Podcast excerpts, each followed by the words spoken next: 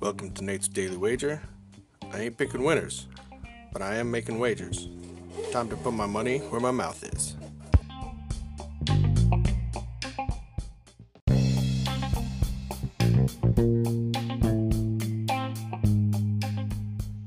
This is Nate's wager for November 21st, 2020.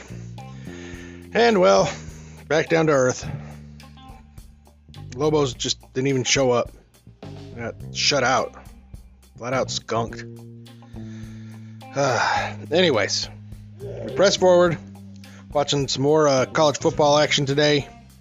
Today we have uh, Appalachian State going into Coastal Carolina and I see that the uh, line is minus four and a half for Coastal Carolina.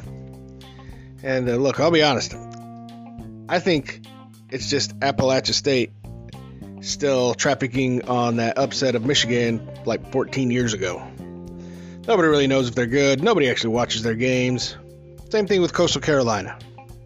So, I'm just going to go with my gut, which has gotten me in trouble recently and just take Coastal Carolina minus four. I think they're the better team. No reason for me to think that other than just looking at their record. That's how I'm going. So we're going Coastal Carolina minus four against Appalachian State. Same thing better than that. Pound it. That's my pick, and I'm sticking to it.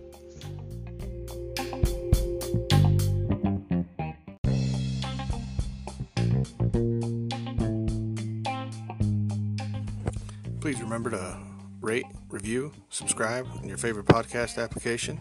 Tell me how much I suck or how much money I'm making you.